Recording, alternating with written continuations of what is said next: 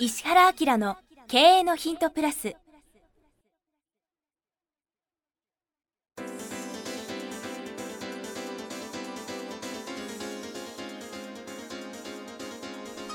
ポッドキャスト石原明の経営のヒントプラスは勝てるビジネスモデルや売れる仕組みの作り方。経営者や起業家が持っておくべき能力とその磨き方。リーダーの育成や強い組織の作り方などについて経営コンサルタントの石原明がリスナーの皆様からのご質問に直接お答えする形でお伝えしていく番組です。企業を継続発展させるためのノウハウを提供する日本経営教育研究所がお届けいたします。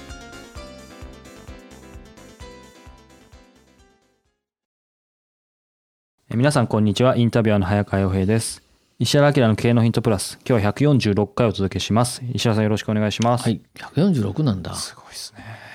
すごいな。僕がもう人生終えても続いてそうですので先生頑張ってください。だってこれそもそもだってさポッドキャストをやろうと思った理由っていろいろあるじゃない、はい例えば長期的に見ると、はい。僕も早川君もだんだん年取ったら仕事引退するかもしれないし、はい。この世からいなくなるかもしれないでしょ？まあ確実になくなりますねいつか。人間生まれたんだから証をなんか残したいでしょ？あ同じこと思いました。でしょ？その時にまあ本書けばさ、はい。大丈夫かなとか思ったらね、はい。本はまあ中身がしっかりしてればって思ったんだけど最近出版社も大変だもんね。うんなんかなくなるかもしれないですね。うん、バタバタ倒れてるじゃん、はい。そうなった時に、まあ、インターネットっていうのは基本的にはコンテンツを、まあ、よっぽどのことがない限り消さんでしょ、そうですね。それこそ変なリンクもうん。外すのにコストがかかるでしょ。って考えたらよくも悪くも残りまますよね。あそうそう。あのなおかつサーバーの容量なんかも無限に広がっていくでしょ、はい。ただまあ聞いてくんないとこれは価値がないけど、はい。ずっと残り続けるような価値あるコンテンツは、まあ、ちょっと残しとこうかとか思って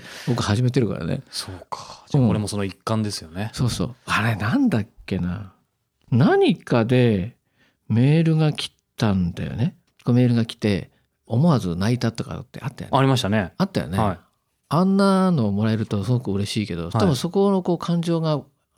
伝わるんじゃないの？そういう感情で多分石原先生がやってくれてるんだって言って泣きた泣いたってああいう感じが伝わると思うけどね、とい。うことはこれ今聞いてる方はリアルタイムじゃなくてひょっとしたら22世紀の方が聞い面白いね。22世紀の方こんにちはみたいな感じですよね。そうそう。え元気これですか？って何って。30年前に言ってんのみたいなね。これおかしくない？いいですね。そこうやって残るんだ、うん50年前だったら確実に2人いないね。ああそうですね。そうかそうか。なんかタイムカプセルみたい、ははい。い、ぜひぜひ未来からもね番組が始まりません。はい。お便り待ってますちょっと脱線しましたがはい。ということで、えー入りたいと思います、30代事務職の方です。石田先生早川さんお世話になっております。お、はいまさに135回でタイでの起業についていたいたはい、取り上げていただきました。おたけび男です。僕タイに行ったら絶対会おうかと思ったんだけど、ね、おたけび男行く忘れないです。時はね事前に連絡しますからね、ぜひぜひ、はい。前回取り上げていただきました際に質問が編集されることなく長い文章を一字一句読んでいただきこれなかったね。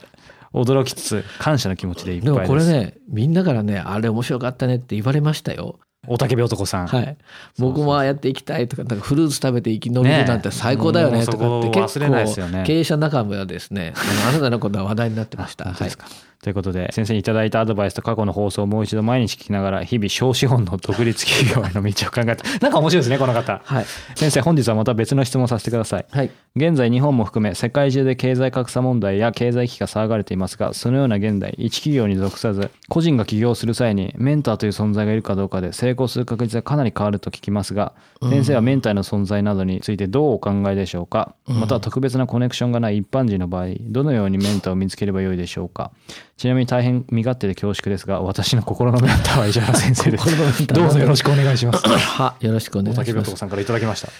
まあもちろんビジネスのアドバイスはい。とかもしてくれるような方ってすごく重要だと思うんですね、メンターってどうやって捉えるの？メンターってどういうふうに訳すもん？これメンターなんか導いてくれる人とか。いやわわかんないです。僕も。指導者じゃないんだよね。ちょっと違うよね、うん。まあ指導者アドバイス師匠。あそういうことか、うん。ちょっと正しいか分かんないですけど、ね。僕の認識はそういうあたりですスター・かねウォーズのようだか。なで実際それこそ会ってなくてももう亡くなってる方でも。あそういうことか。まあまあリアアルがみんな一番いいんですけど、まあリアルがいいだろうな、はもちろんそういう意味ではメンターという人はい。を探して、うん。自分の方からこう近づくのはい。いと思いますけどね、ただその人がさ本当の意味でそのメンター足りうるかっていうことは結構重要だと思うんですよ。なぜかっていうと個人を対象にするビジネスですごく多いのは成功したい人に向けて自分のノウハウを売りますっていうような感じのビジネスって実は一番楽なんだよね。多いですね。いろんな塾なんかのコンサルもするでしょ？あるいは起業家向けのセミナーとかってあるじゃないですか。実はその塾経営なんかでも一般の人を対象にするいろんなセミナーでもね例えばお金の匂いがするセミナーであればあるほど集客って楽なんですよね。英会話って何となく微妙なところにあるよね、はい、英語が話せればもしかしたら仕事になるんじゃないの？とか収入が上がるんじゃないの？とかね。あるいはマーケティングが覚えれば今日あなたあなたは今からいくら儲かります？みたいな。だいたいそういうところでものを教えている方たちはなんとなくメンターになりにくいかな。ビジネスがそこにあるから全く違うその人を育てることとかなんとかでお金を集めてるような方は、はい、多分メンターからは外した方がいいでしょうね。ああそうですね、うん、それからもちろんそういう中にもちゃんとした人がいるんだけど、もう一個の基準としては完全に自分が自立して自分の仕事できちっと生きていけるっていうんですか？どなたかを頼りにしてるような方がメンターにはならないよねっていうのがあるじゃない？人に依存してる人メンターがっていう意味ですか？メンターを選ぼうと思った時にその人自体が誰かに依存しちゃってるってメンターが誰かに？そうそうそうあなるほど、自分から見るとなんか上の方に見えるけど、うん、でもその人もどっかどっかの業界に依存してるとか、うん、誰かの言うことをでね。まあその分かりやすく言うと政治家の人も強い政治家っていうのは自分で成り立ってるけど、うん、えっと、選挙を受けようと思って選挙に出ようと思って投票してもらいたいとか企業からもたくさんお金もらっちゃってると、はい、最終的にその企業からのお金をもらってることで、えっということを変えなくちゃいけなくなるでしょ、みたいな。なそういうとこからも全く切れてるような存在で、独立自尊してるっていうか、そういう感じの人がメンターだといいですよね。うん。でそれに対して自分が意見をぶつけてみて、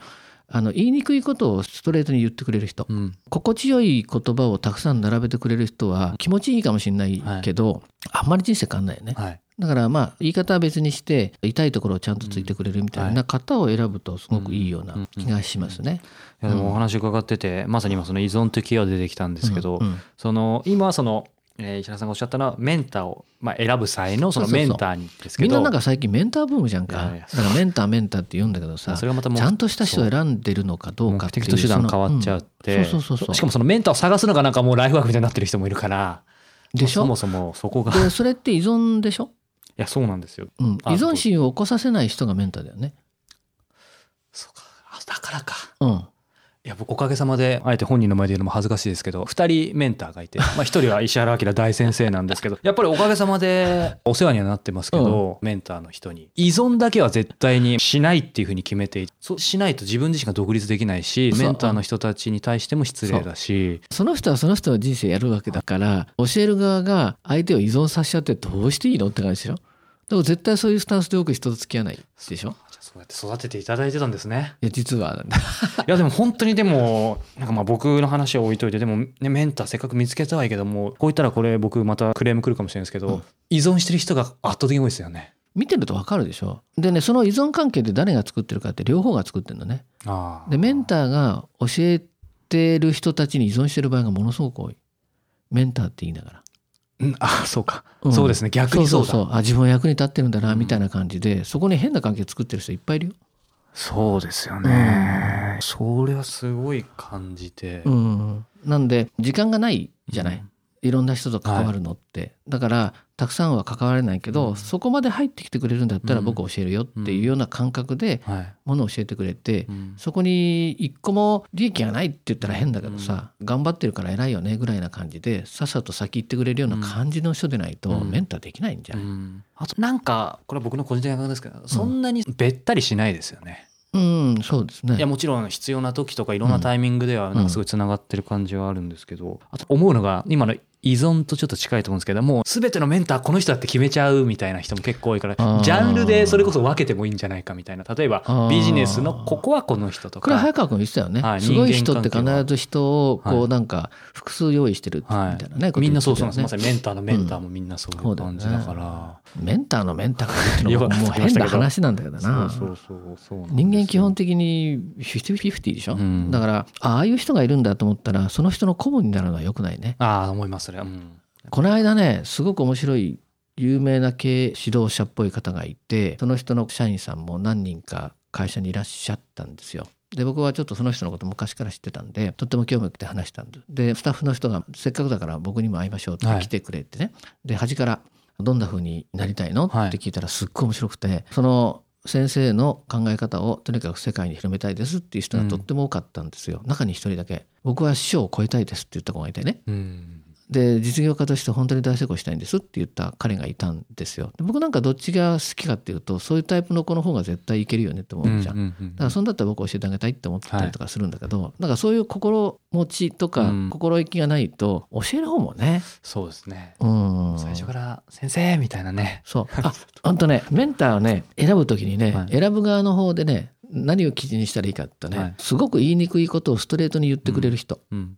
うん。うん、あの心地よい言葉をずっと並べ続けてくれる人は、はい、多分メンターじゃないな、はい、それその人はそれで仕事してるかそういう依存関係を持たないと弱いから生きていけないような感じの人も多いね。うん、うん、この方もおっしゃってるように最後私の心のメンター石原先生ですということですね。この番組聞いてる方もあの石原明大先生をメンターにしたいですっていう人多いと思うんですけど そのためにはまず石原明を超えるぐらいのねいやだから例えば昔あのほら早川君が僕のところに来た時にも挑戦的だったもんね。確かに僕 今思ってもあれですけどメンターにしてくださいとかも一言も言ってないですよね。そうだよね。はい、でなんかじゃあ例えばさ何かを払わなければメンターは得られないよね。はい、うん、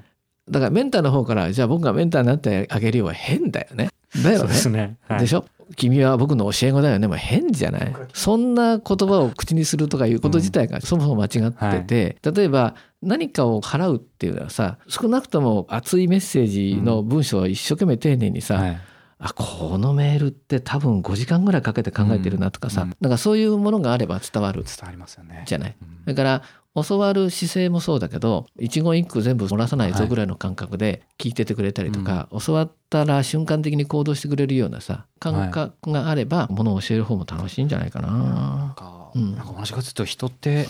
熱意とか思い伝わりますよね。そうそうそう。余談ですけどこんな僕でも会いたいって言ってくれる人がすごく増えてきて、うん、やっぱ全員会ってたら人生が終わっちゃうのでなかなか難しいんですけど。うん、でさ会う側になった時に、すっごい冷静に人って見れるでしょ？見れますね。なんかいろんなことしても全部分かっちゃうから素で来てもらった方が楽だっていう感じね。やっぱりシンプルだから。内容が同じだったら、うん、メールとかフェイスブックのやっぱり手紙くれた人とかのがあっちゃったり、まあその辺ってね全員が全員じゃないですけどやっぱり人って感情があるから、僕定期的に教えてるんだよね。数人、教えてるあはい、恒常的にいつも大体、うん、でだんだん育ってって、はい、楽しくお友達みたいになって、えー、同じ感じで生きていく人みたいな子を何人も育ててるんですよね、うん。はい、だからまあ何かあったらお便りとかもらえればそうですね、うん、一気に感じればしますけどね、熱意と、はい、まあ、あとタイミングとかもありますしね、面白いから会ってみたいですからね。ぜひぜひ、ね、もうこの番組も2回取り上げてますから、これも何かのご縁だと思うんですよね、ぜひ。これ日本に来る時あるのかねこの人あるんじゃないですか？まあそれかねこの間の話ですけど、うん、あの僕らをねタイに行きますので、うん、あと今度僕はほらヨーロッパからお便りくれてポッドキャストあいらっしゃいましたね、はい、もう日本に来る時来てねとか言って今度会うけど来週ね、はい、会いますけどね、うん、そういう感じで海外の方もぜひぜひね、お便りいただければと思います、はい、ということで今日146回お届けしてきました。石原さんありがとうございました。はいありがとうございましたさあ、えー、ここで番組からお知らせです。す、えー、で、にご存知の方も、えー、いらっしゃると思いますが、えー、石原家の経営のヒント、このプラスからですね、えー、発展した、えー、バージョンとして、えー、この度、石原明の経営のヒント、プレミアムというのがですね、はい、えー、誕生しました。はい。これはどんなコンテンツなんでしょうか？ポッドキャストとの違いとかも教えていただけると。今の無料のポッドキャストは Q&A の形式で、質問に対して僕がお答えしてますよね。で、まあ、ずっとこういうことをやっていきながら、まあ、あの、2年弱やってるでしょ？そうですね。そうすると、その、読者の方から、Q&A とっても面白いんですけど、先生が本来何考えてるかみたいなことをまとめて聞きたいですっていうことを言われるようになったんですよ。で、それは、あ、確かにそういえば、あの、読者の方に、こういうことをもう基本的に知っといたからいいよねっていうようなことで、はい、経営的なこととか、マーケティングみたいなこととか、あるいは人生をどういうふうにするかとか、うん、自分が成長するかみたいな、そういうコンテンツで、ここすごく重要だから前にしといてくださいね、みたいなことをお話ししようと思って有料版作ったんですね。うん、なので、時間も40分ぐらいメインのコンテンツを作ってお話ししてますし、プラスアルファで、あの、非常に面白い、僕はコンサルなんで、こういう切り口でビジネスやってますよっていう企業を、まあ、10分ぐらい紹介して、はい。それから、あの、本はやっぱりすごく有効じゃないですか。で、この本読んでっていうのも、最近流行してる本だけじゃなくて、あの、これ非常に役に立つから、ちょっと絶版になってるけど、探して読んでみてくれるみたいなことも含めて、あの、10分10分、トータルで1時間ちょっとの番組を、有料で配信しようかなと思ったのが、このプレミアムなんですよね。はい、そうですね。このプレミアム、毎月1回発売しています。本当に、このメインテーマ、注目の企業ビジネスモデルトレンド紹介、そして今月の一冊ということですね。うん、盛りだくさんなんですけども。あの、早川君と Q&A みたいな形で聞きやすくね、構成してもらってやりますから、無料版聞いてる人はすごく楽しく聞けると思いますね。はい。はい、ぜひ、石原明 .com の方にですね、このプレミアムのページありますので、ご興味がある方はご覧になっていただければと思います。はい。これ倍速とかもついてますね。そうなんです。倍速もついてますし、うん、年間購読をしていただいた方にはですね、このシークレットライブを、はい、はい、ご招待させていただきますので、でね、はい。ぜひ皆さんお聞きいただければというふうに思います。今日のポッドキャストはいかがでしたか？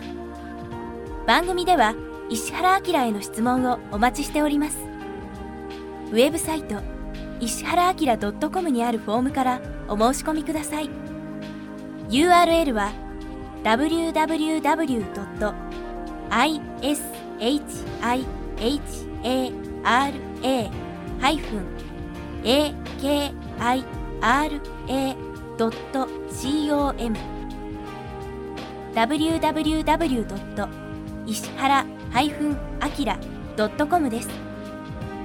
それではまたお耳にかかりましょう。ごきげんよう。さようなら。